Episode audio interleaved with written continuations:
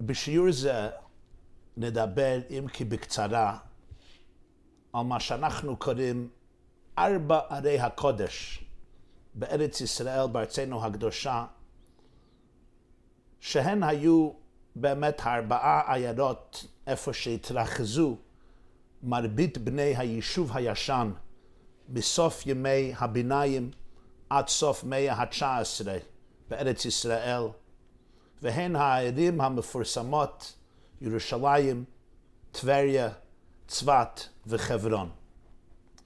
ודאי ירושלים מיוחדת בתור עיר הקודש כבר במשנה במסכת כלים. בפרק א' אומרת המשנה עשר קדושות הן. יש עשר מדרגות בקדושה ומתחיל בקדושת ארץ ישראל לגבי שאר הארצות. ואחר כך ממשיך בקדושה של העיירות שהן מוקפות חומה. הוא מדבר על הקדושה המיוחדת של ירושלים והקדושה של הר הבית, וכך הלאה והלאה עד לקודש הקדושים בתוך בית המקדש. אבל אחר כך נתוספו עוד שלוש עיירות בתוך כל הארץ שהיא מקודשת, צפת וטבריה וחברון. בספרים מובא דבר מעניין, שארבע עיירות אלו קשורות עם ארבע היסודות, אש, רוח, מים, עפר. ידוע מה שכתוב בספר יצירה ובמדרש רבה במדבר, במדבר רבה י"ד, ובעוד מדרשים ובמקומות, עשרות עשרות מקומות, בזוהר ובתיקוני זוהר ובכל ספרי הקבלה, וגם ספרי המחשבה, הפילוסופיה היהודית, שיש ד' יסודות, ארבע אלמנטים בעולם, בעולם שלנו, אש, רוח, מים, עפר. דרך אגב, יש אלה ששואלים איך אפשר לדבר על ארבע יסודות שהם היו מונחים מפורסמים בפילוסופיה היוונית, היוונית של, של סקרטיס ואפלטון ואריסטו, אבל היום הרי יש קמיסטרי, הרי יש כימיה המודרנית ומדברים על מספר, מספר הרבה יותר גדול של יסודות, של, של basic elements, הרבה יותר מארבע יסודות. אבל צריך להבהיר פה שכשאומרים ארבע יסודות, אין פירושו של המונח שזה לא ניתן לפירוק, או שזה לא ניתן לשינוי, או שזה לא ניתן להתחלקות, אלא זו השתקפות מסוימת. זה כאילו שמדברים על אבני הבניין, מרכיבים שהם יסודים בכל דבר הקיים בעולם. ואגב, יש אלה שרואים את ארבע היסודות האלו לא לפי ההיבט הפיזי שלהם, אלא באופן איכותי. כלומר, אש במובן של תכונות החום והיובש, מים במובן של קרירות ולאיכות. גם יש אלה שמקשרים את ארבע היסודות עם מה שקוראים היום במדע um, the four forces, positive, negative, matter and antimatter. חיובי, שלילי, חומר ואנטי חומר. בקבלה, ד' היסודות האלה הם כנגד ארבע אותיות של שם השם. י', ה', ו', ה', הם כנגד ארבע יסודות של אש רוח מים עופר. הם גם מקבילים לארבעת העולמות בספרי הקבלה. אצילות, בריאה, יצירה, עשייה. היום אנחנו רוצים לדבר על היבט אחד של ארבע יסודות אלו, כפי שהם משתקפים בארבע ערי הקודש, כפי שאמרתי שבהן התרחזו בני היישוב הישן, ירושלים וטבריה וצפת וחברון. מה הקשר ביניהם וארבע יסודות אש רוח מים עפר? ראיתי פעם, ירושלים היא עיר של אש. עיר של אש. ודאי, בירושלים יש המון התלהבות. אני זוכר, לפני הרבה שנים הייתי בירושלים, פגשתי יהודי יקר, שמו היה רב מאיר אבוחצירא, זיכרונו לברכה, ממשפח, הוא היה מצרפת, ממשפחת, ממשפחת הבבא סאלי, והוא אמר לי, אומר לי, הוא אמר, מה, מה החילוק בין ירושלים וכל עיר בעולם? אז הוא אמר לי באנגלית, In every city, people pursue meaning. In Jerusalem, meaning pursues you. בכל עיר בעולם, אנשים או נשים רודפים או רודפות אחרי משמעות, מחפשים משמעות. אומר בירושלים, המשמעות רודפת אחריך, היא מחפשת אותך. ירושלים זה מקום של אש, אבל בכל, בלורו של ראשונה, יש המצווה אש תמיד תוקד על המזבח. לא תכבה, תמיד בערה אש בירושלים עיר הקודש, במקום המקדש. איך אומרים בברכת נחם בתשע באב, בעת תפילת המנחה, באש הצעת ובאש אתה עתיד לבנותה. זה ירושלים. יש צבת, צבת שנמצאת בגליל העליון, העיר הממוקמת על פסגות הערים צבת וכנען. זה עיר של רוח. לא רק רוח במובן פיזי של רוח בגליל העליון, שנושב הרוח, אלא גם רוח במובן רוחניות. זה גם עיירה, העיר, שבו ישבו גדולי המיסטיקנים, גדולי המקובלים בהיסטוריה של עם ישראל, כמו האריזל, רבי יצחק לוריה, רב חיים ויטל, התלמיד שלו, רב מוישה קורדברו, רב שלמה אלקובץ, מרן הבית יוסף, מחבר השולחן ערוך, וכולי, גדולי המקובלים שחיו במאה ה-15 בצפת עיר הקודש. זה המקום של סמוך ונראה. העיירה גם מלאה עם, עם, עם הקברים ומקומות הקדושים של תנאים ואמוראים וסמוך ונראה למירון, ששם רש"מר בן יחוי מחבר ספר הזוהר, ספר היסודי של הקבלה, של הרוח, הרוח היהודי. יש טבריה, ששוכנת לחופה המערבי של ים כנרת, והיא העיר היחידה הממוקמת לחופי ים הזו, is טבריה, שייכת ליסוד המים. רב חיים ויטל גם אומר שהאריזל uh, נתן לו לשתות, הגמרא אומרת שבעירה של מרים נכנסה לים כנרת, רואים שם קברה, ורב חיים ויטל אומר שהאריזל שחי, בצ... לקח אותו בספינה ושתה את המים בעיר של מרים וכך נפתח, נפתח המוח שלו. חברון קשור, קשורה עם יסוד העפר. רש"י כותב מהחז"ל, מהמדרשים, שהקצו, הם, הם הקדישו את חברון למקום קבורת מתים.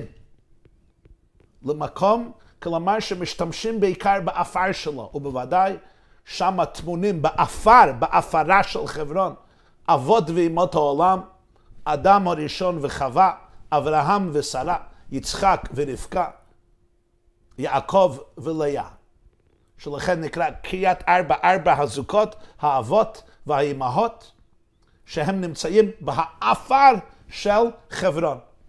גם הדו-שיח על קניית מערת המכפלה בתוך הקרקע, בתוך העפר של חברון, היה בין אברהם אבינו ועפרון החיתי. הנועם אלימלך כותב שעפרון זה מלשון עפר, כפי שנראה.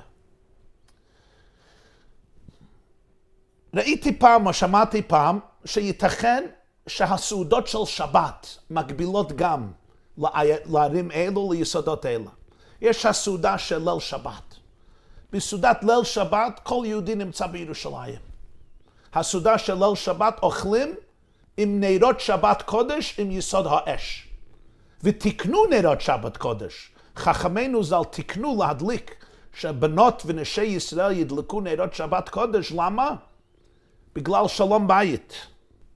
בסעודת ליל שבת מרגישים אש, חוויה, חמימות, הלב בוער באש.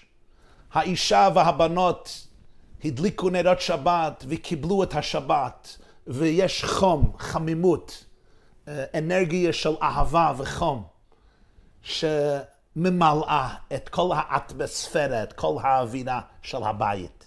יש אש של קדושה. חום ואהבה של קדושה שממלאה את הבית, ועל הנר הזה שתקנו חכמים כדי שיוכלו ביחד, שיהיה אור בבית, שיהיה חום בבית, שבני הבית יראו אחד את השני בעת הסעודה, שלא ייכשלו בעץ ובאבן בביטוי של חכמינו ז"ל, זה סעודת ליל שבת, זה בירושלים עיר הקודש. יש סעודת שבת בבוקר אחרי התפילה, והסעודה הזו באה מיד לאחרי קריאת התורה ומוסף.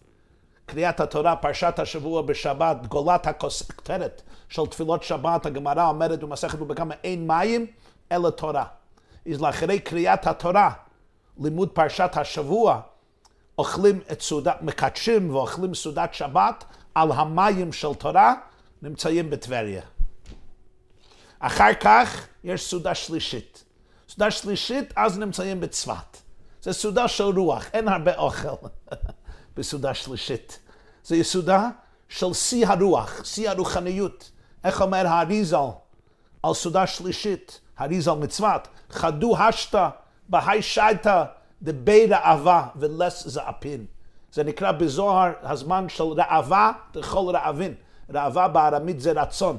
ראווה דכל רעבין זה הרצון שמבפנים כל הרצונות. הרצון הכי פנימי והכי עמוק בנפש האדם, זהו הזמן של סעודה שלישית, רעווא דרעווין, זה זמן של צוות. לכן זה זמן של גילוי פנימיות התורה. זה זמן של התעוררות עמוקה ברוחניות הנפש. אחר כך יש מלווה המלכה. מלווה המלכה זה כבר החזרה לעפר. זה כבר החזרה המבדיל בין קודש לחול. מה זה חול?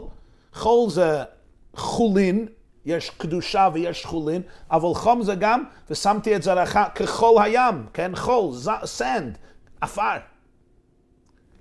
נכנסים מקודש לחול. ובאמת, למה חול נקרא חול? מה הקשר? למה קראו לחולין, שהיא הפך הקדושה, חול? כי בחול אין שרשים. אני לא יכול לנטוע משהו בתוך חול, זה לא עפר. בתוך עפר אני יכול לנטוע משהו, בתוך חול, החול עף ופורח, it's gone with the wind, וכבר לא נשאר שום דבר. בקדושה יש שרשים. קדושה פירוש אני מושרש במשהו נצחי, במשהו יציב, במשהו קיים. בחול אין לי יציבות. There's no anchor, אין לי עוגן, אין לי עוגן. אני אף פה, אני אף פה, אין יסודיות. וזה באמת הניסיון בין קודש לחול. בשבת הנשמה היהודית מושרשת במקורה, היא חוזרת למקורה ושרשה. עכשיו מתחיל עבודה חדשה לגלות את השכינה בתוך עפר העולם, בתוך ה- ה- הפיזיות של העולם. זה כבר סעודת מלאב המלכה. סעודת מלאב המלכה, שכתוב בבית יוסף ובספרי הפוסקים ובספרי הקבלה, שהעצם לוז ניזון מסעודת מלאב המלכה. ועצם לוז זה העצם הזה שנשאר קיים אפילו לאחרי מיתה, אפילו לאחרי קבורה, אפילו לאחרי שהגוף נרקב וחוזר לעפר, העצם לוז נשאר ומזה מתחיל הפרוצס, הסדר של תחיית המתים, שמהעפר הגוף חוזר לתחייתו על ידי העצם לוז שניזון ממלאב המלכה שקשור עם עפר, שנשאר גם בעפר, שקשור לעיירה הקדושה חברון. כולם יודעים שלאחרי שבת יש איזה... איזה, אני לא רוצה להגיד דיכאון, אבל יש איזה כובד שמשתלטת על נפש היהודי, כן? זה לא זמן קל. לכן תקנו חכמינו שנניח את הפסמים. איך אומרים חז"ל, הנשמה, יס... הנשמה יתרה יוצאת, ויש איזה, היהודי דואב, יש איזה עצבות, יש איזה יגון. זה לא זמן קל מוצאי שבת. חוז... חוזרים לעפר. ואז זה עבודה חדשה, עבודה חדשה לגלות את אלוקים בתוך עולם הפיזי, בתוך עולם החול, בתוך האפר. מה הם ארבע הדברים האלו בעבודת האדם? איך הם משתקפים בחיים שלנו היום? רבינו חיים ויטל, שנקרא הרחב, הוא היה תלמידו המובהק של האריזל, רבי יצחק לוריה. האריזל יום ההילולה שלו זה בחמישה באב, ה' אב, שנת של"ב, 1572. הוא נפטר בצפת, הוא לימד קבלה שנתיים לאחרי הסתלקות הרמ"ק, רבי מוישה קודברו, שנסתלק בכ"ג תמוז, הש"ל 1570, אריזל חי עוד שנתיים עד של"ב, ותלמידו המובהק היה רבי חיים ויטל.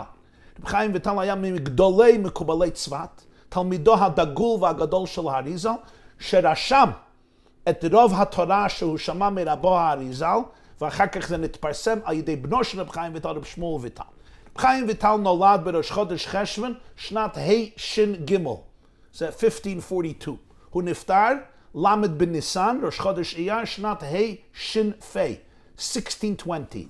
כמה עשרות שנים לאחרי פטירת רבו, רב משה קורדברו, ורבו השני, האריזה רבי יצחק לוריה. לרב חיים ויטל יש ספר שנקרא שערי קדושה. שערי קדושה זה, כשמו כן הוא, השער איך להיכנס לחיים של קדושה, לחיים של הזדחכות נפשית ופנימית ורוחנית. ושמה, בשערי קדושה,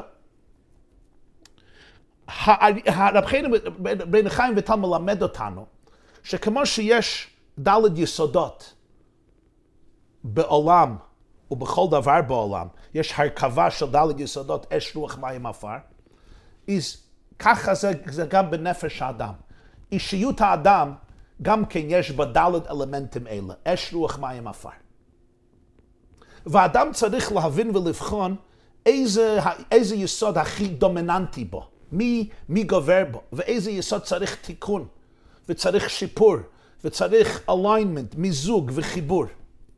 בספר התניא, פרק ראשון, בעל התניא, מייסד חסידות חב"ד רבי שניאר זלמן מליעדי, שנולד בתק"ה, 1745, נפטר טבת תקע"ג, 1812. הוא מצטט בקיצור את הדברים הנוקבים של רב חיים ויטל בשערי קדושה בסוף פרק הראשון של תניא. ואני אצטט כמה שורות מספר התניא שזה מרב חיים ויטל משערי קדושה, הגם שהאדמו"ר הזקן בעל התניא מקצר את הדברים בקיצור, ואחר כך נרחיב את הדיבור בעניין זה. כותב אדמו"ר הזקן בשם רבינו חיים ויטל, שבנפש הבהמית שבכל אדם יש ארבע יסודות. הנפש הבהמית מורכבת מארבע יסודות, כמובן לא פיזיים, אלא רוחניים. ואומר, ומזה באים המידות השבורות שיש באדם, הנקראות בתניא מידות רעות. הפירוש של רע בספר התניא ובכלל בספרי חסידות, רע, אנחנו מתרגמים רע bad, evil, נגטיב, שלילה, וזה ודאי תרגום צודק. אבל באמת הפירוש האותנטי של רע זה משהו שבור, כמו שיש לנו במסכת בבא קמא, קוטל רעוע. כלומר, קוטל לא יציב, זה יכול להישבר בכל רגע. זה חומה שיכולה ליפול, קוטל רעוע. יש בקהלת, שהתניא מביא. כל הדברים, ראיתי כל הדברים שנעשים תחת השמש ואין הבל ורעות רוח. זה שבור. מידות שבורות. ומידות השבורות באות מארבע יסודות. כעס וגאווה מיסוד האש שנקבע למעלה, נגבה, שזה הולך גבוה למעלה. תאוות התענוגים מיסוד המים, כי המים מצמיחים כל מיני תענוג. הוללות, ליצנות, התפרעות ודברים בטלים מיסוד הרוח. עצלות ועצבות מיסוד האפר. עד כאן לשון התניא משערי קדושה של רבינו חיים ויטל. זה לעומת זה עשה האלוקים, כך כתוב בקהלת, כמו שנפש הבעמית מורכבת מארבע יסודות האלה, גם נפש האלוקית מורכבת מארבע יסודות האלה, שהרי הם כנגד ארבע אותיות של שם השם, י"ק ו"ק, כתוב חלק השם עמו, יעקב חבל נחלתו. ופירש רבינו בלתניה באגרת התשובה, פרק ד' ופרק ה', שחלק השם עמו, הנשמה, הנפש האלוקית, היא גם מורכבת מד' אותיות שם הוויה, י' וה' וו' ה', שזה כנגד אש, רוח, מים, עפר. וזה גם כנגד דלת העולמות. יש גם ספר חסידי הנקרא שם משמואל. שם משמואל נכתב על ידי רבי שמואל בורנשטיין. הוא היה הרב והרבה של סוחצ'וב. סוחצ'וב היה, הייתה עיירה, היא עוד עיר בפוילן, עיר ואם בישראל, הוא היה בנו של האבני נזר. האבני נזר, רבי אברום מסוחצ'וב, רבי אברום בורנשטיין שהיה חתנו של האדמו"ר מקוץ, רבי מנחם מנדל מורגנשטיין. ורב שמואל בורנשטיין היה בן של רב אברהם, בנו של האבני נזר, נקרא שם משמואל, זה ספר שלו על חומש ועל מועדים. ושם בפרשת תרומה תרע"ו, הוא אומר שארבע חושים באדם הם כנגד ארבע יסודות. והוא אומר ככה, שאני אני, uh, הסתכלתי היום, אתמול על השם משמואל, והוא אומר, הרגשות שבאדם מתייחסים לארבע היסודות, זה שם משמואל תרומה, תרע"ו, 1916. חוש הראייה שייכת יותר לאש. כמו שידוע שניצוצי אש יוצאים מן העין ומכים על הדבר הנראה. היום היינו אומרים frequencies of light that exude from everything, מכל חומר שיוצאים ניצוצי אור ומגיעים אלינו. הוא אומר מהעין. חוש השמיעה קשור לרוח. שהאוויר מתננע ומכה על תוף האוזן. חושי הטעם והריח מתייחסים למים, שהם המגדלים כל צמח, ומהם, מהמים, יש הטעם ויש הריח, ובלתי לחלוכיות אין שום טעם ואין שום ריח. וחוש המישוש מתייחס ליסוד האפר. אז יש ארבע יסודות, חוש הראייה קשור עם אש, חוש השמיעה קשור עם רוח, חוש הטעם לטעום וחוש הריח קשור עם מים, וחוש המישוש קשור עם עפר. ואומר, ידוע שכשאדם וחווה אכלו מעץ הדת, נפגמו ארבע החושים. חוש הראייה, כי כתוב, ותרא האישה. האישה ראתה את העץ, וזה פגם בחוש הראייה. אחר כך הייתה גם שמיעה, כי חווה שמעה לכל הנחש. כמובן, היא גם לקחה את הפרי, זה חוש המשוש. וגם היא טעמה את הפרי, היא אכלה את זה, ונתנה לאדם שהוא גם אכל. זה גם חוש הטעם. אז ארבע החושים האלה נפגמו. כתוב בספר בני יששכר, לצבי יש מדינה, והוא כותב שחוש הריח באמת לא היה חלק מחטא צדת. ולכן זה לא נפגם כל כך, ולכן קשה, אני לא מצאתי מישהו שיבוא לבית כנסת או יבוא לחנות, יגיד, או, חטאתי אתמול עם החותם שלי, אי אפשר לעשות, אפשר אם רוצים לעבוד קשה, אבל קל יותר לחטוא עם, עם האוזניים, עם העיניים, עם הפה וכולי וכולי. חוש הריח לא נפגם כל כך, כי לא היה חלק מעץ הדת, ולכן במצוי שבת, כשיוצאים מקודש לחול, הוא אומר, אז אוחזים בקדושת ליל שבת על ידי, על ידי חוש הריח. יש גם סיפור שמישהו הביא uh, שמק טבק, uh, איך אומרים, קופסה שנושפים טבק. הביא קופסה כסף של טבק לרבנו הזקן בעל התניא. והאדמו"ר הזקן ראה את זה ואמר, so אין, אני אגיד ביידיש ואתרגם, so אין חושן המנש was is uh, nicht angestoppt mit Teive, will das das euch angestoppt mit Teive. יש חוש אחד באדם שנשאר עדין, נשאר מזוכח. למה אתה צריך להליט את זה בתאוות? אז הוא לקח את המכסה של הקופסה, היה מכסף והשתמש בה לתפילין של ראש, שזה יהיה מכוון, והיו לו את הטפות בין עיניך. כותב השם משמואל, אחרי חטא צדת, is ארבע היסודות גם ירדו פלאים ונתגשמו.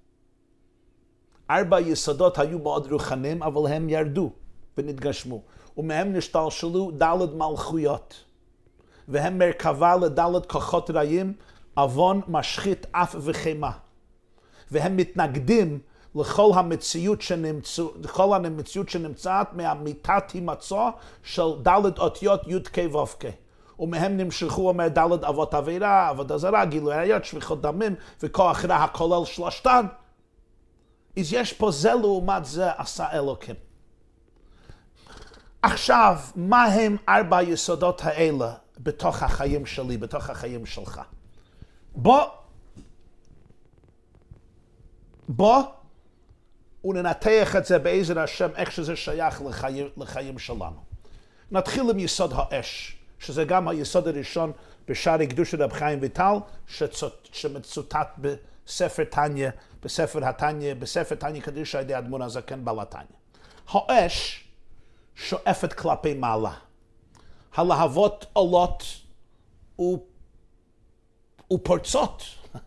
הן כובשות שטח אחרי שטח. בגמרא בבבא קמא יש מחלוקת ידוע בין רבי יוחנן וריש לוקיש, אחד מארבע אבות נזיקין. יש אש, יש בור, יש... אחד מארבעת נזיקין. השור, הבור, המוות וההבר. אישו, אם אתה חייב באש, אם אני מדליק אש, כתוב בפרשת משפטים, אתה מדליק אש אם הוא חייב אישו משום חיציו, זה כמו חץ, או אישו משום ממונו. ההיבט החיובי של האש הוא השאיפה לחתור ולהשיג, לכבוש שטח אחרי שטח, להגיע לגבהים אדירים. האש מתלהט והאש עולה יותר ויותר. האש לא רוצה לרד. צריכים לאחוז את האש למטה. האש רוצה לעלות יותר ויותר. זה מסמל תכונה של הנהגה, לקח אחריות, לממש את האמביציות שלי, עד לגבהים הכי אדירים. אנשים או נשים שהם בעלי יסוד אש דומיננטי, הם בדרך כלל, יש להם כוח מנהיגות. הם מנהיגים, בעלי יוזמה. בעלי חזון, רואים את התמונה הגדולה, רואים גם את ההשלכות לטווח זמן ארוך. הם ממוקדים במטרה ובעלי אמביציה. כמו שירושלים, יסוד האש, הייתה מרכז המלכות של עם ישראל. דוד המלך אמנם התחיל בחברון, אבל אחר כך הוא יסד את מרכז מלכות של עם ישראל ביהודה, בעיר דוד, בירושלים, ששם גם נבנה בית המקדש, ששם הדליקו את האש, אש תמיד על המזבח לא סכבה. אבל זה לעומת זה. קיימים גם חסרונות ביסוד האש. זה מה שכתוב בתניא. יהירות, כעס, כעס וגאווה מיסוד האש שנגבה למעלה. אני יכול להיות מאוד ביקורתי כלפי אנשים אחרים. אמ, רגש של התנסות, של בוז כלפי אחרים, נטייה לכוחנות, נטייה של דיקטטוריה, לשליטה. במה זה תלוי?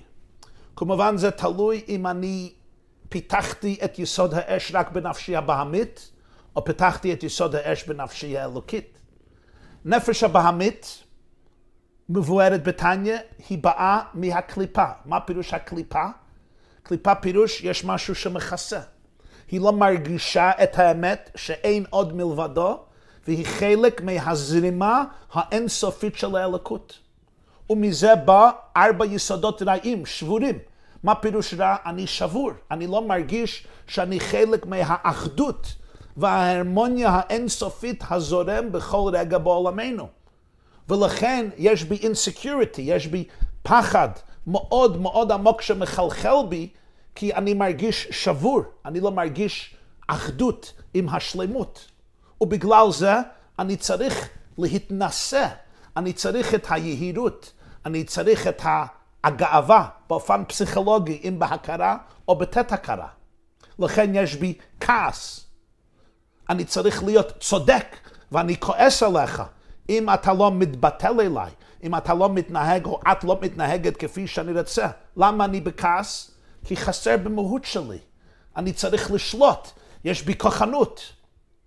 אז אני מגביה את עצמי למעלה, למה? כי אני לא מרגיש בטוח במקום שלי. אני צריך, אני צריך זה, זה האמת על גאווה, שגאווה ברוב, ברוב הפעמים באה, מ, אה, באנגלית אומרים insecurity. גאווה ויהירות נובעים בגלל שאין לי self-esteem, אין לי יציבות פנימית ומהותית בחיים. אם אני יודע מי אני, אז גאווה זה שטות. וכעס, מה זה כעס? כעס פירוש, אני לא מרגיש זכות קיום, ולכן אני כועס עליך. כי למה אתה לא מציית אליי? למה אתה לא בטל אליי? אני בכעס כי חסר אה, מנוחה בתוכי, מנוחה פנימית. אז לכן יש בי תכונת האש, כשחסר לי המהות הזה. אבל כשיסוד האש קשור עם נפש אלוקית, אז אני יודע מי אני, ואני יודע שאני תמיד מחובר, נר השם, נשמת אדם, כמו שכתוב בתניא, פרק 19, שכמו שהאש תמיד רוקד ותמיד שואף כלפי מעלה, אז הנשמה חבוקה ודבוקה בך, כפי שאומרים בהושענות של סוכות, טוענת ולך, יחידה ליחדך.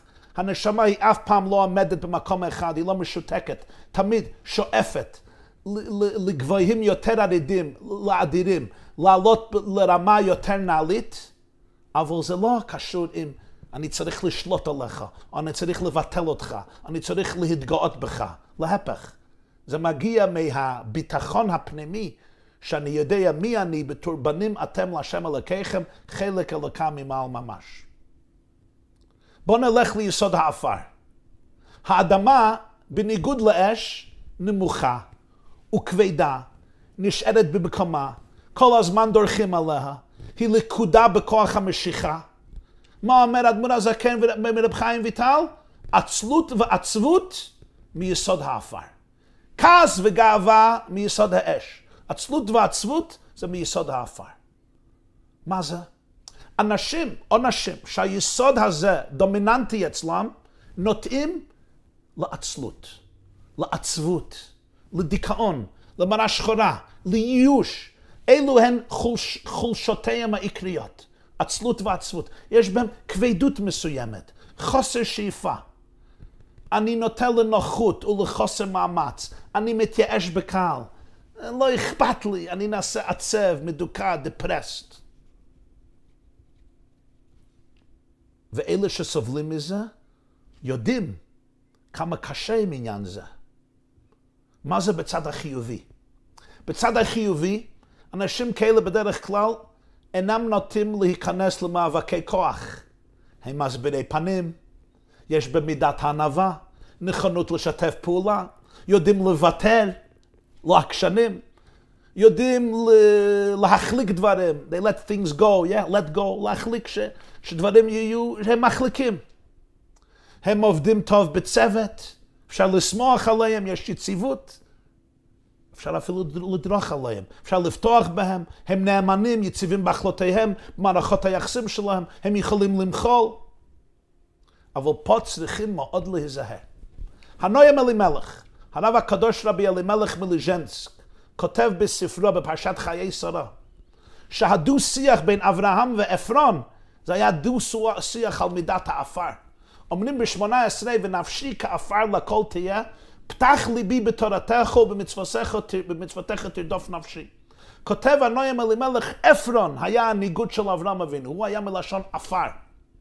עפרון טוען, אה, אל תרדוף שום דבר. עפרון יודע להרוג אמביציות. עפרון יודע להגיד לך, אתה עצלן. אין שום תועלת, אין שום תכלית. זה הכובד של העפר. הוא דורך עליך. אתה נעשה כמו אסקופה הנדרסת שכולם דורכים עליך. אתה לא מרגיש uh, inner pride, גאון יעקב, משתוקן יידיש שטולץ. אתה לא מרגיש טוב איתך, עם עצמך. אתה לא מרגיש שלם עם עצמך. להפך, אני מתייאש מעצמי.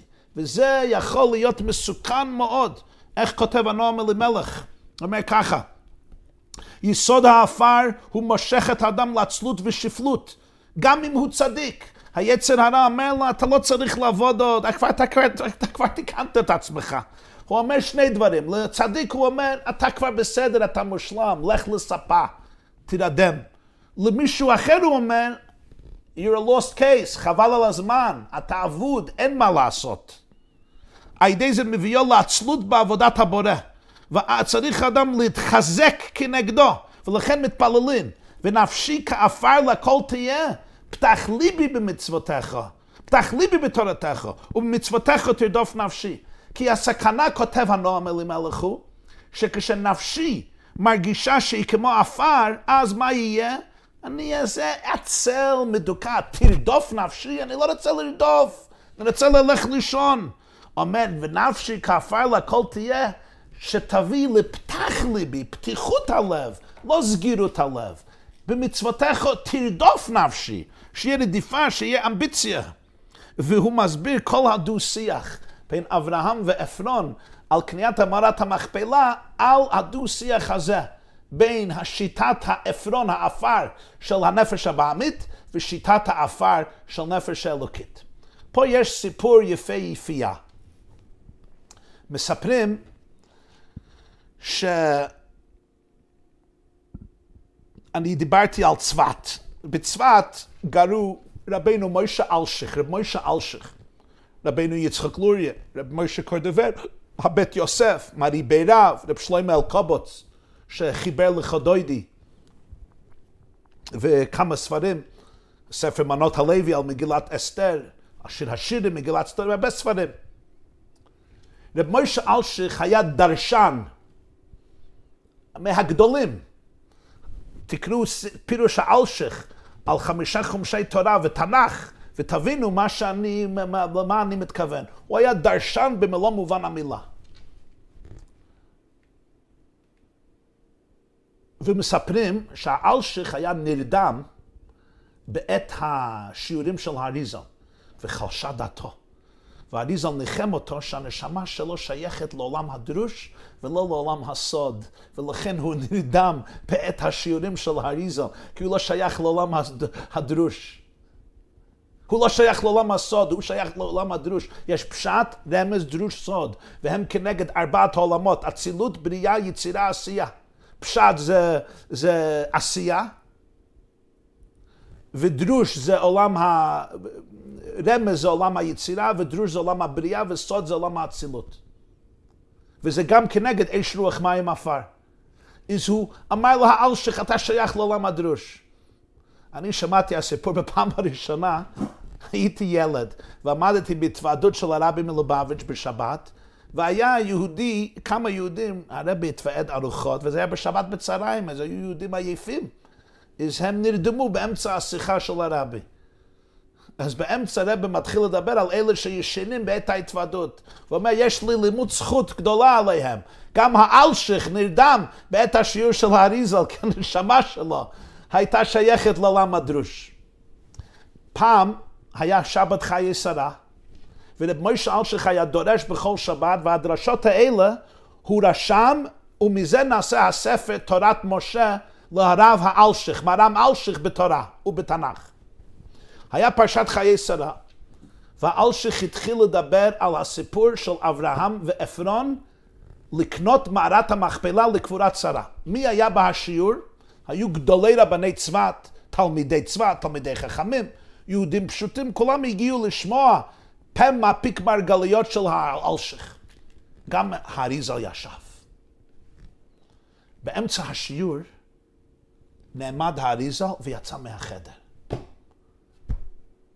וזה כל כך כאב לאלשיך, כן?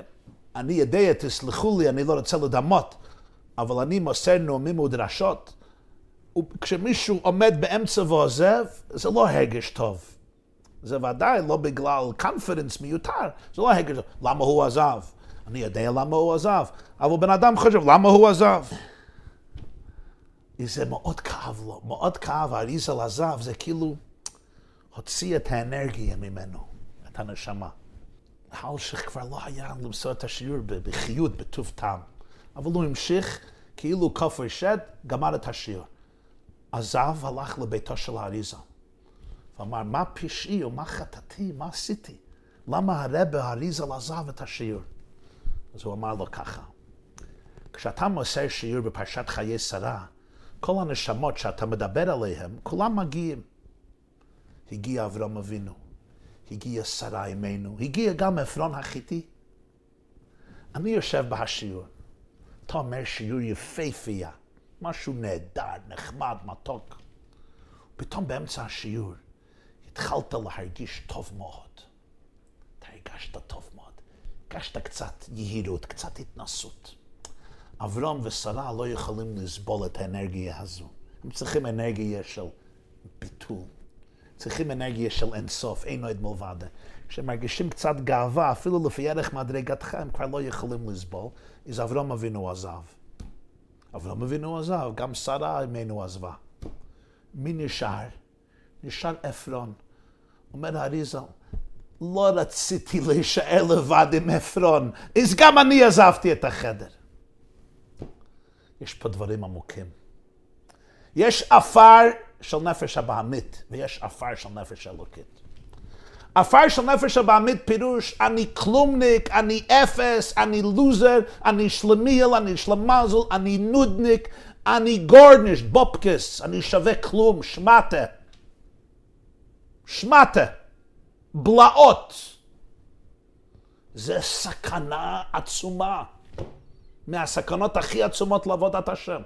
כי שלב הבא זה חלל פנימי והתמכרות.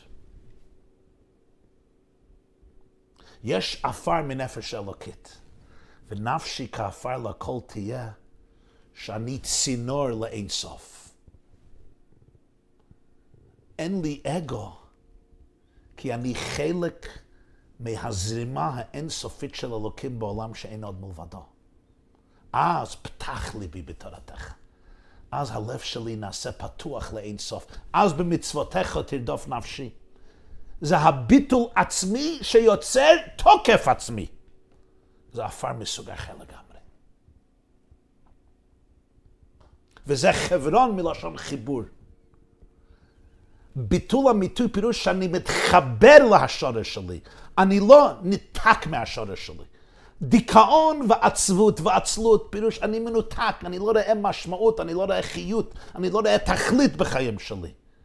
חברון מלשון חיבור, וכתוב בספרי קבלה שהתפילות עוברות על ידי חברון מלשון חיבור. זה מקום של התחברות לאבות העולם. אז אז להפך.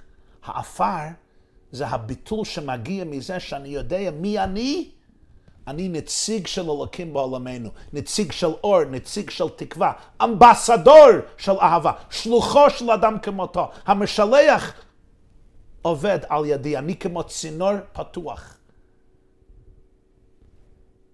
זה, זה עפר אחר, זה עפר אחר לגמרי.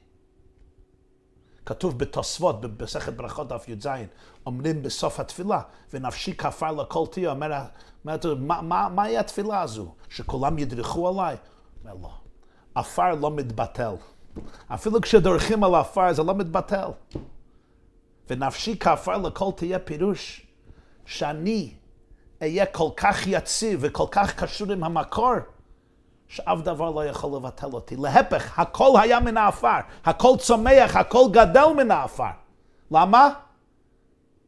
כי הוא יכול להיות צינור למקור ושורש כל הברכה, לכן כותב קהלת, הכל היה מן העפר.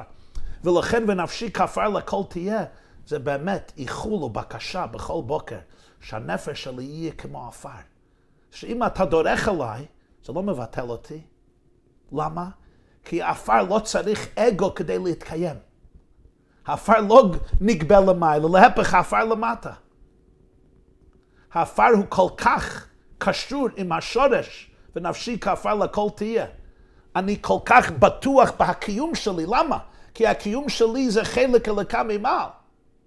אז אני צינור לאלוקים, ולכן פתח ליבי בתורתך. אז אני לא צריך להיות צודק. לא צריך שיהיה לי אגו וישות והתנסות ויהירות, להפך. ופה יסוד האש ויסוד העפר מתמזגים יחד, בירושלים ובחברון. דוד המלך, מלכות, עפר, ביטול, הכל היה מן העפר, אומר בספר תהילים, אם לא שיביסי ודממתי, נפשי כגמול עלי אמו, אנוכי תולעת ולא איש, חרפת אדם ובזוי עם. דוד המלך מתחיל את המלאכה שלו בחברון, יסוד העפר, ממשיך בירושלים, יסוד האש. אז בסיכומו של דבר, דיברנו על שני יסודות בנפש האדם, יסוד האש ויסוד העפר. כמו בכל דבר, יש יסוד האש כפי שהיא משתקפת בהנפש הבהמית, ויש יסוד האש כפי שהיא משתקפת בנפש האלוקית. אותו דבר ביסוד העפר, יש יסוד העפר כפי שהיא משתקפת, כפי שזה חוויה של נפש הבעמית, שאז האדם נוטה לעצלות ולעצבות שבאים מיסוד העפר, כובד המשיכה של העפר, ובזה האדם צריך לזהור מאוד כי אם יסוד העפר דומיננטי בי, אז מצד הטבע, האינסטינקטים שלי, אני אמשך לרגש של ייאוש ועצלות ועצבות. איך אמר הרב הקדוש רבי ישראל מריז'ן, כתוב בגמרא במסכת בבא מציע, ייאוש שלא מדעת. אז הוא אמר פירוש חסידי, ייאוש זה שלא מדעת. אם אין דעת, יש ייאוש. לא יכול להיות ייאוש אם יש דעת. ייאוש יכול לבוא רק שלא מדעת, אם אין דעת. אם אין דעת, הבדלה מניין, כפי שאומרים חז"ל, אז ייתכן ייאוש. אז אדם צריך להיזהר כי אם היסוד הזה דומיננטי בי, אז יש פוטנציאל לעצלות ועצלות. יש כאלה מאיתנו שאנחנו מאוד מודי, מודי, המצב רוח יכול להשתנות מן הקצה לקצה, ואני מדבר לא רק אה, חס ושלום אם זה עניין רציני של uh, מה שקוראים bipolar order, שיש אי יציבות רצינית, שבן אדם נמצא ברגע אחד מאוד גבוה, ביום של אחרי זה הוא נמצא בדיכאון, אבל הרבה פעמים בכל אחד מאיתנו, אפילו אלה שהם ברוך השם יציבים בחיים, יש רגעים, אה, לעתים תקופות שהבן אדם אה, מתמלא עם עצלות ועם עצבות, עם רגש כזה מיסוד העפר. ואדם צריך להיות מאוד פתוח לדעת מה קורה בי, ובאותם רגעים לא ניתן לעצלות והעצבות להתגבר עליי ולשלוט עליי ולהיות היסוד הדומיננטי, הדומיננטי בחיי, אני צריך לקח יסוד העפר מחברון, מאבות העולם, מאברהם, יצחק ויעקב. מה אברהם אבינו אמר? אנוכי עופר ואפר. או כפי שרב שמחה בינם מפשיסחה אמר פעם, שצריך להיות שני ניירות בשני הכיסים של כל אדם. בנייר אחד, בקלף אחד צריך להיות כתוב, חייב אדם לומר, בשבילי נברא העולם. ובנייר השני, אנוכי עפר ואפר. זה יסוד האש ויסוד המים, ושניהם צודקים. חייב אדם לומר, בשבילי נברא העולם. כלומר, יש לך תפקיד בחיים שאף אחד לא יכול למלות. לא בעבר ולא בהווה ולא בעתיד. ובגלל, ולתפקיד הזה כל העולם ממתין. בשבילך נברא העולם, ובשבילי נברא העולם. יסוד האש. אדם צריך גם להגיד כמו אברהם אבינו, שקבור בחברון, אנוכי עפר ואפר.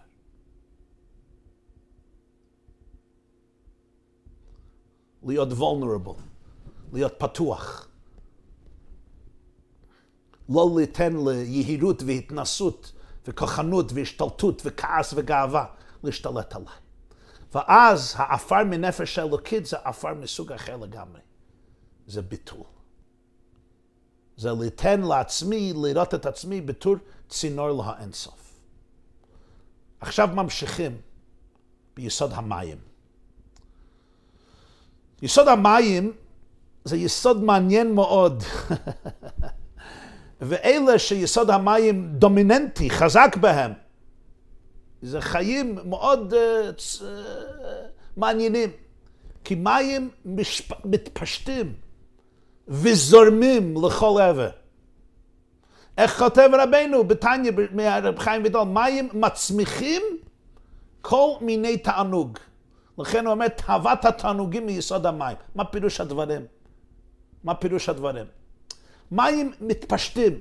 הגמרא אומרת, מים יורדים ממקום גבוה למקום נמוך. הם לא אוהבים להישאר במקום אחד, זה ממש ההפך מעפר. זה גם לא אש. אש נגבה ועולה למעלה. מים להפך, יורד ממקום גבוה, הוא יחפש את המקום הכי נמוך, שהמים יכול לזול שם והמים ילך שם. ומים מקבלים את צורתו של הכלי שמכיל אותם. אש שורף את הכלי. הוא לא נשאר נוח בהכלי שם. הוא ישרוף את זה. חוץ מזה ככה כלי שיודע איך לטפל באש. עפר נשאר כמו שהוא, מת, דומם, הוא דומם. לכן יש סכנה של עצלות ועצבות. מים זורם ומקבל את הצורה של הכלי שמכיל אותו. אם זה כלי בצורה זו, זה נעשה תבנית המים. זה כלי בצורה הפכית, זה נעשה תבנית המים. המים אפילו נראה בצבע, אם הכלי זה אדום, כך נראה המים, כמשל הידוע של הפרדס רימונים של רבינו משה קדבר. המים מתקדם והולך עם הזרם, ונתפס בהציור של הזרם, פשוטו כמשמעו. בטבעו, מטבעם של המים, הם חסרי גבולות, חסרי צורה. חסרי תחום, אין תחום, המים אומר, עד כאן אני לא נמשך. אם אתה נותן לי פוטנציאל להיות נמשך, המים זורם הלאה, המים זורמים הלאה. חסרים גבולות, חסרים צורה, אני לא קבוע בצורה מסוימת. תעשה כלי בצורה אחר, והמים תופסים צורה זו גם. מאוד גמיש, אין לי תחום, אין לי הגבלה. בני אדם, נשים או נשים עם טבע של מים, נוטים להעניק, להתחבר עם זולתם, להתפשט, להבין את הצרכים של הזולת. נוטים להיות ידידותים, גמישים, מאוד חברתיים. יש גם חולשה. החולשה מונחת בחוסר ריסון עצמי. לפעמים אין הגבלה. זה מה שרבנו אומר בתניא, תאוות התענוגים. יש לי פעמים שאיפות להנאות, שלפעמים צריכים רסן, צריכים הגבלה. לעתים אני יכול לגלוש להתנהגות לא מוסרית. לפעמים אני יכול לדמיין לעצמי שההגבלות האנושיות, הנורמליות והמוסריות, לא חלות עליי. אני מחוץ לכלל הזה. אני, uh, יפוצו בעינותיי חוצה, בלשון שלמה המלך בספר משלי. אני אוהב לפעמים לחוות דברים לשם החוויה עצמה, בלי לחשוב על ההשלכות לטווח זמן ארוך. אז מים מסמל תענוג. ידוע שבספרי קבלה הזרימה בין אישה ואיש בעת הזיווג נקראת מים נוקבין ומים דוכרין. כן? הנזילות והאנרגיה שמתעוררת בהתענוג של זיווג וחיבור. על כן יעזוב איש את אביו ואת אמו, ודבק באשתו, והיו לו בשר אחד. מים, הוא מדבק. זה נקרא בספרי הקבלה, בפרט בכסבי האריזה ובספרי החסידות, מים דוכרין זה המים של הזכר. ומים נוקבין זה הזרימה של הנקבה. לכן הוא אומר פה, מים מצמיחים כל מיני תענוג. מים מצמיח כל מה שגדל וצמח, וזה מסמל התענוג. אנחנו גם יודעים, כשמגיעים למים, מתעורר כוח התענוג, יש משהו בתוך מים.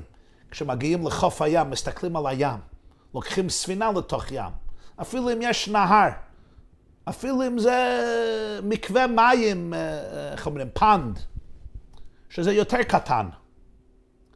מים מעורר עניין של תענוג. זה התפרצות מעבר הגבולות. כמו בכל דבר, זה לעומת זה עשה אלוקים. יש מים מנפש הבעמית, ויש יסוד המים מנפש האלוקית. המים מיסוד נפש הבעמית מגיע מיסודות רעים, כלומר מהשבירה שלי. אני לא מרגיש את הדבקות שלי התמידית עם האין סוף, ולכן אני מחפש קשר, דבקות, תענוג, כדי למלאות חלל. ואז יש סכנת התמכרות, כי תמיד אני צריך יותר ויותר ויותר. כי כל שהחלל יותר גדול, ככה אני צריך למלות את זה ביותר תענוגים ויותר דברים שיכסו את הכאב שבתוכי. ונקוט היי קללה בידך, שבהסביבה שלנו, בחברה שלנו, כך סיפר לי, אמר לי, שמעתי במו אוזניי, מהפסיכולוג המפורסם, הרב החסידי שנפטר לא מזמן, רב אברום יהושע השל טברסקי, קראו לו דוקטור טברסקי, רב שיה, או דוקטור אברהם טברסקי, שהוא היה גר בפיטסבורג הרבה שנים, בסוף שנה בירושלים, בסוף יום, הוא נפטר בשנה זו.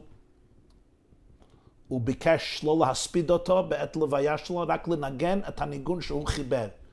שיו אסמכו, ובורך אס נחלוסכו, אורם, אורם, אורם, אורם ונעשה, אורם ונעשה עד העולם, הושיו אסמכו. הוא חיבר את הניגון הזה בשנת 1960, תש"כ, לפני חתונה של אח שלו, רב מיכל טברסקי ממולווקי, וויסקנסין, שיהיה בריא. אז הוא ביקש בעת הלוויה שלו לפני כמה חודשים, נשאו את המיטה וניגנו את הניגון הזה. אז הייתי פעם איתו בשבתון, איפה זה היה? בבוקה רטון, בפלורידה, שם יש הרבה מרכזים um, לגמול, uh, to, to sober up, אלה שהם uh, ב addiction, אלה שהם בהתמכרות. לעזור להם, לשקם אותם. ושמעתי אז מד"ר טברסקי, הוא אמר לי, שבמשך 60 שנה שהוא מתעסק בסוגיה כואבת זו, יכול להגיד שאלה שסובלים מזה הם החבר'ה הכי רוחנים והכי רגישים אצלנו בחברה. כלומר, לכולם יש הרבה כאב. ולכולם יש חלל. וכולם צריכים למלות את זה. הוא אומר, אבל אצלנו, אצל רובנו, החלל לא כל כך עמוק.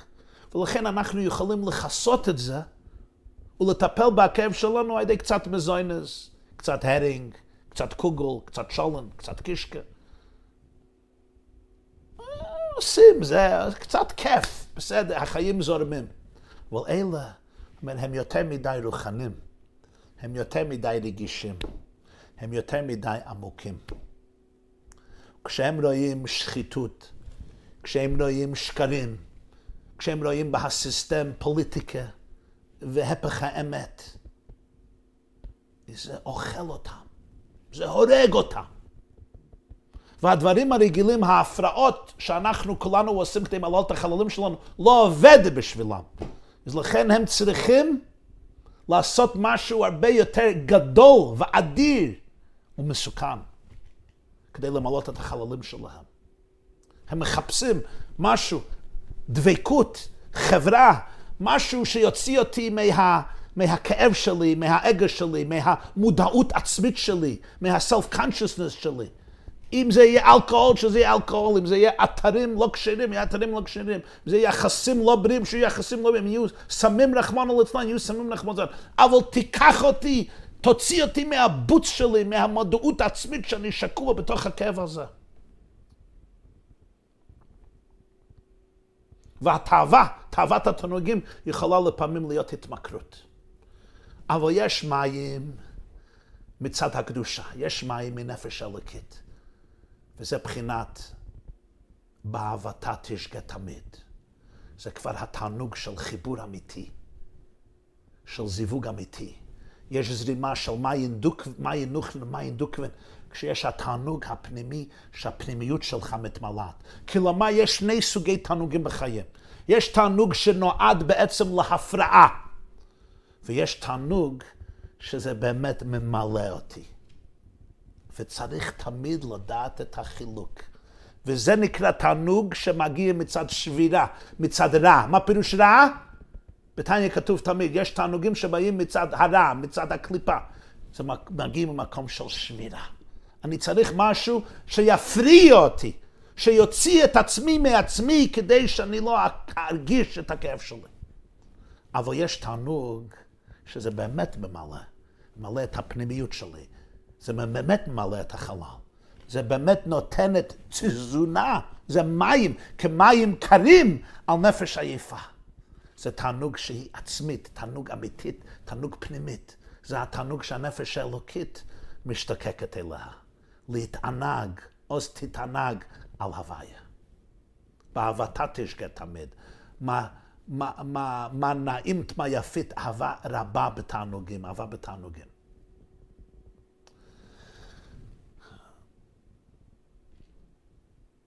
ועכשיו ליסוד הרוח.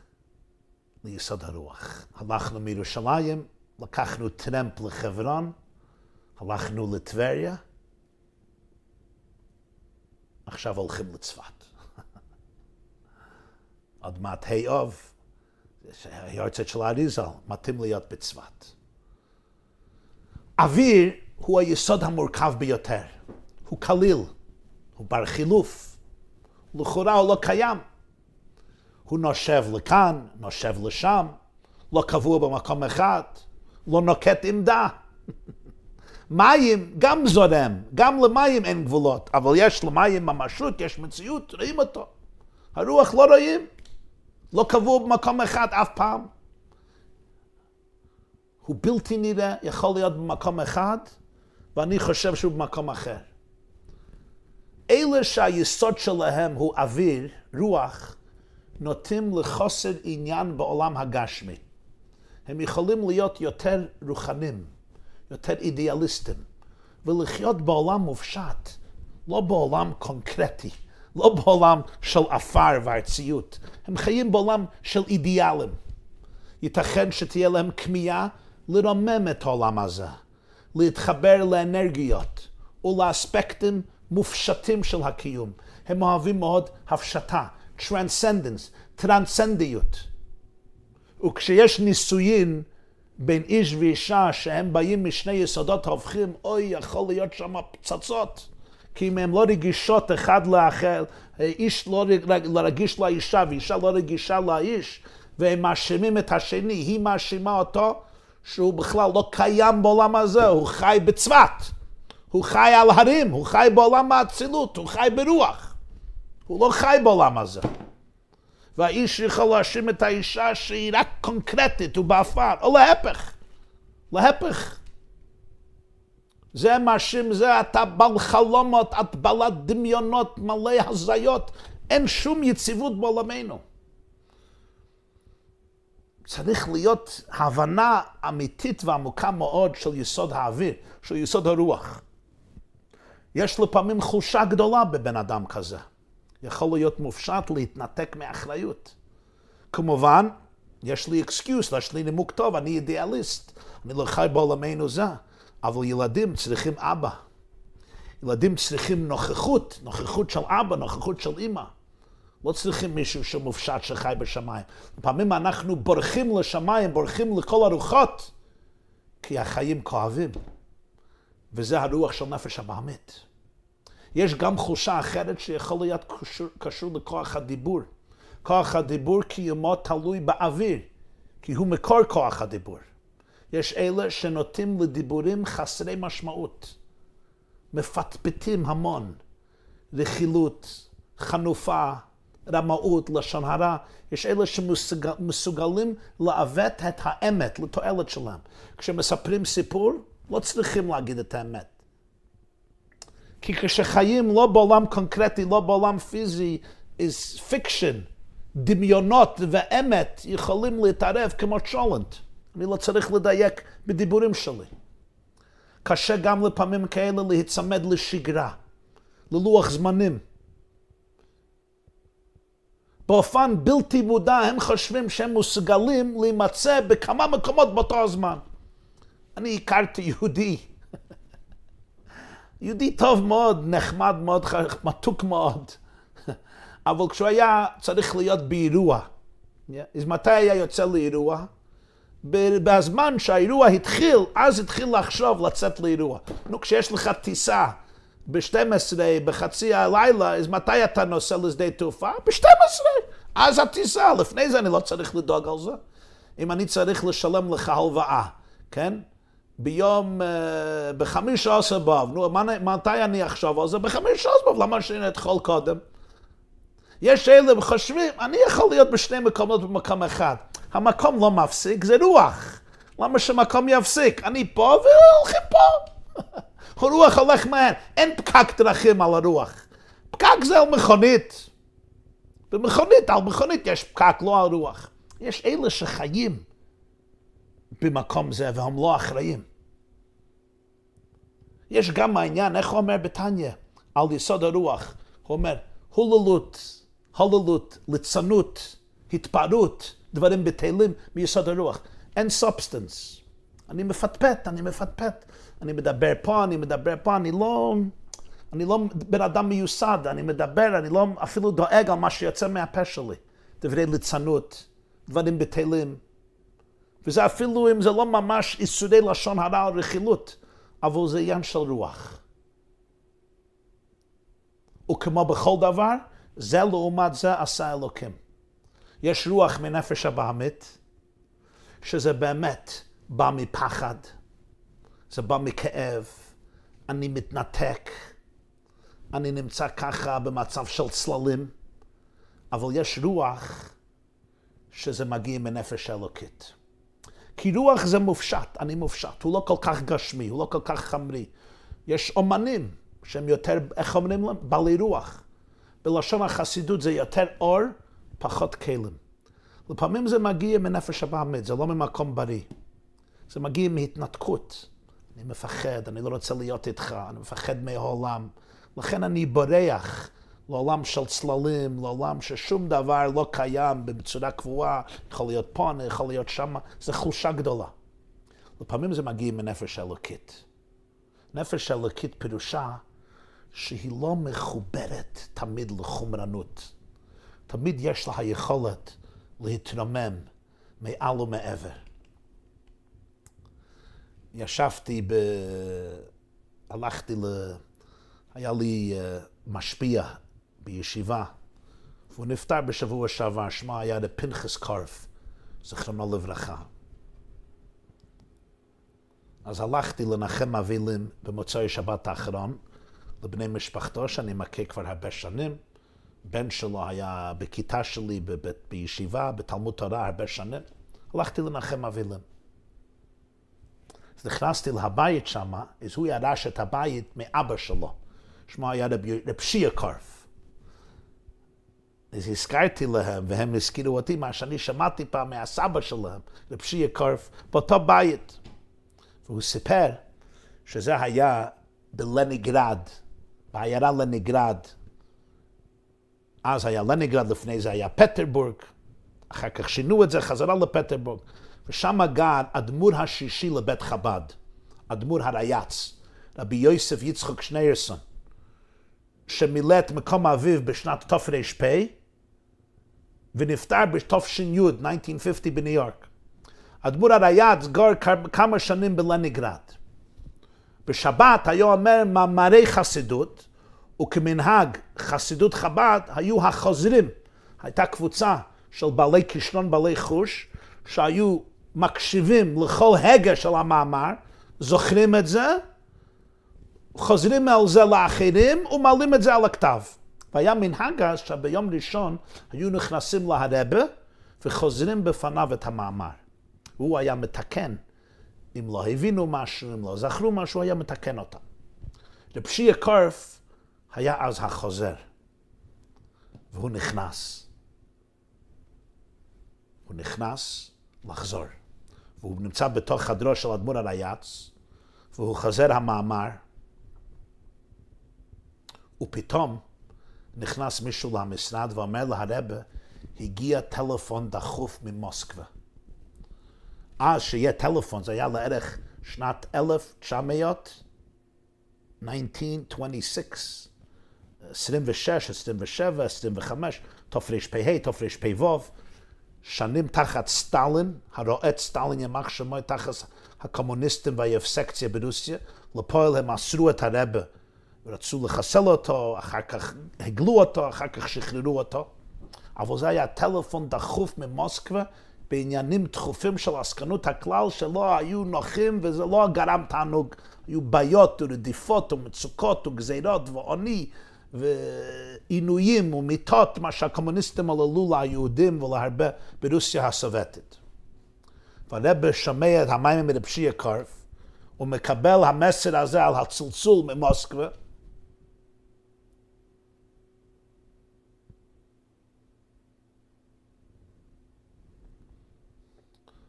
אז הוא נעמד ואומר לרב ישוע, אומר, פון גן עדן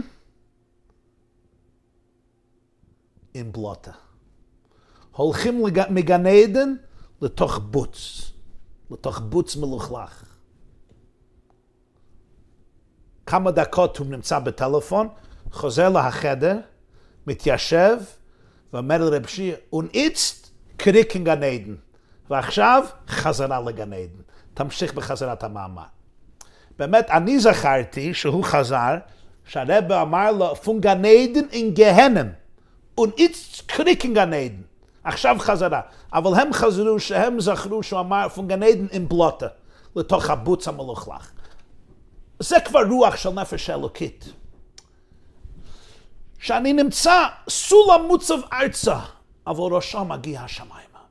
יש חלק ממני שלא כבול באזיקי הארציות. יש בי חלק שתמיד משוחרר, יכול להתעלות לעולם הרוחני. שמעת, שמענו פעם מהרבי מלובביץ', הוא דיבר בסוכות. יש משנה במסכת סוכה, שגדולי התנאים היו זורקים אבוקות של אור ומקבלים וזורקים, מה שקוראים אצלנו ג'וגלינג. זורקים למעלה, זורקים כדור, מקבלים כדור, זורקים. הרב שמעון בן גמליאל היה זורק שמונה אבוקות של אור, וזורק ותופס ומקבל וזורק. והגמרא מביאה שגדולי האמוראים עשו את זה עם כוסות של יין, עם ביצים. ורבי שלום, מה לגדולי ישראל ולהנהגה זו? תשאלו לעצמכם היום שגדולי הרבנים והאדמו"רים היו עומדים בשמחת בית השבע והיו עושים את הדברים האלה בחתונה או בריקודים? זה היה קצת מוזר, אבל אז עשו את זה גדולי עולם. הרב אמר שזה בעצם סוד החיים. חלק ממני צריך לעלות למעלה, אבל לא להישאר למעלה. אחר כך צריך לרד למטה, וחלק אחר צריך לעלות למעלה. זה נקרא רוצוי ושוב. כלומר, חלק מהנפש שלי צריך תמיד להיות במקום נעלה יותר, מקום של תענוג, במקום של רוח, בהרי צפת, בגליל העליון, בדבקות. רב מאיר פרימשלן אמר, אז מצוגן בונדן אויבן פלט מן השטונטן. כשאתה קשור למעלה, אתה לא נופל למטה. חלק ממני צריך להיות למעלה. אחר כך זה צריך לרד, וחלק האחר צריך לעלות למעלה. זה סוד החיים, החיות רצוף ושוב. ולכן יש רוח מנפש הבעמית, אבל יש גם רוח מנפש אלוקית. שאני באמת לא נמצא במקום אחד, כל... במקום, אני לא צריך להיות במצב במקום אחד.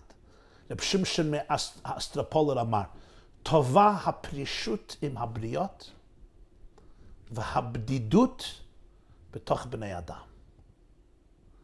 אני חושב שאומרים מרבי יצחק וורקר, יהודי הוא זה שהוא יכול להיות בקרב אלפי איש ולהיות לבד. הוא יכול לשבת במקום אחד, אבל לרקוד עם כל ההתלהבות. והוא יכול לזעוק בעת שהוא שותק. יש איש רוח פשוט לא אחראי, מנותק מהכל. It's called spaced out, detached. לא רוצה להיות נוכח, זה לא טוב. וגם אני יכול לפטפט ולדבר כל הזמן, לדבר, זה, זה סוג אחר, אבל זה עניין של רוח. אני לא מבין את הרצינות בכל מילה, ליצנות, התפרעות, דברים בתלם. יש רוח, זה... אין משהו קונקרטי. אבל יש רוח של קדושה. רוח של קדושה פירוש, אני נמצא בתוך הארץ, אני נמצא בתוך העולם, אבל אני לא כבול. אין שלשלות של ברזל שאוחזים לי. אני יודע להתנתק בצורה חיובית, להיות דברים בצורה גבוהה יותר, להיות עוף ולפרוח ולראות דברים ממבט, ממבט נעלה יותר. סיפר לי רבי יצחק גרונה, זיכרונו לברכה, שהחוסד רב שמואל לויטין היה מהחסידים הגדולים, זה היה פעם במנהטן.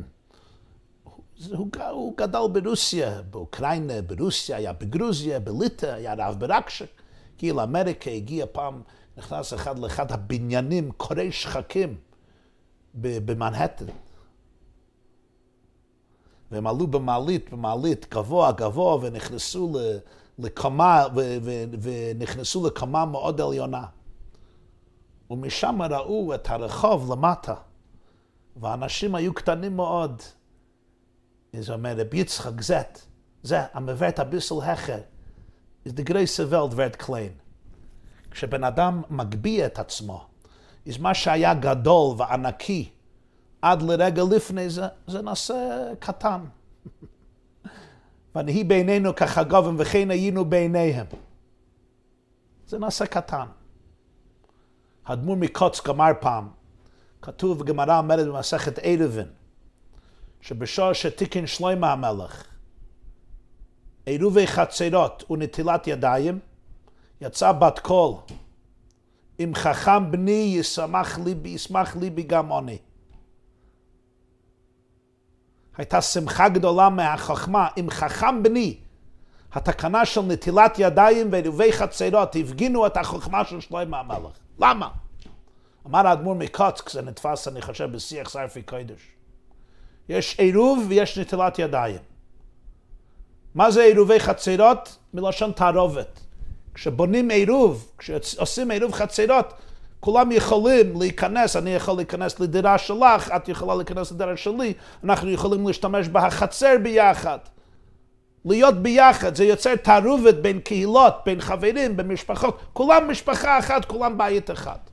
זה עירוב. מה זה נטילת ידיים? הידיים שלי נקיות וטהרות. אומר ככה, יש אלה שהידיים שלהם הן מאוד נקיות, כיוון שהם מופשטים, הם מנותקים מהחבר'ה. ויש כאלה שהם מאוד מעורבים, הם יודעים לעשות עירוב, אבל לא יודעים ליטול ידיים. הידיים נעשים מלוכלכות. הם, הם בתוך הסביבה, הם בתוך החבר'ה, זה יסוד המים, מדובקים עם כולם. אבל הידיים לא נשארים טהרות תמיד. החכמה של שלמה המלך הייתה, הוא תיקן עירוב וגם נטילת ידיים. שתהיה מעורב, שתהיה מחובר, ואהבת לרעך כמוך כלל גדול בתוירה. מה דלוך סוני לחברך לא תעביד, זה יסוד כל התוירה כולה. אבל שתדע את החוש של נטילת ידיים. שתישאר דבוק עם הפנימיות, עם המהות, עם הרוח. שלא תתפס, שלא תתפס בפוליטיקה, בלכלוך, בזוהמו, בשחיתות, בדברים שלילים. להישאר דבוק במשהו נעלה יותר, תמיד. משהו טהור, משהו פנימי. להיות מעורב ערב, אבל מטילת ידיים. אז פה יש לנו מסע מירושלים מן הקודש.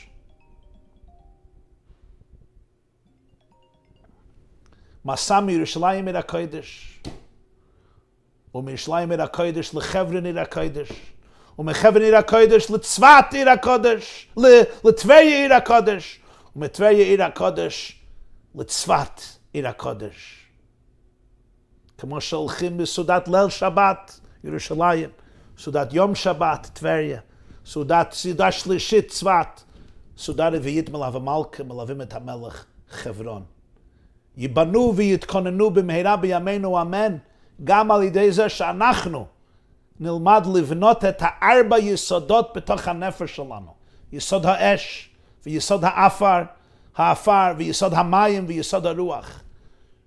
שכולם יהיו יסודות שמתפתחים בצורה הכי מוסרית והכי עמוקה והכי אוהבת והכי אלוקית, ואז הם מתמזגים ויעשו כולם אגודה אחת לעשות רצונך בלב אבשלם, עד לשיקום המוחלט ולבנייה הגדולה והמוחלטת של דלת עיירות אלו ייבנו ויתכוננו במהרה בימינו אמן באש הצעת ובאש אתה עתיד לבנותה בעגלה דידן ממש. תודה רבה.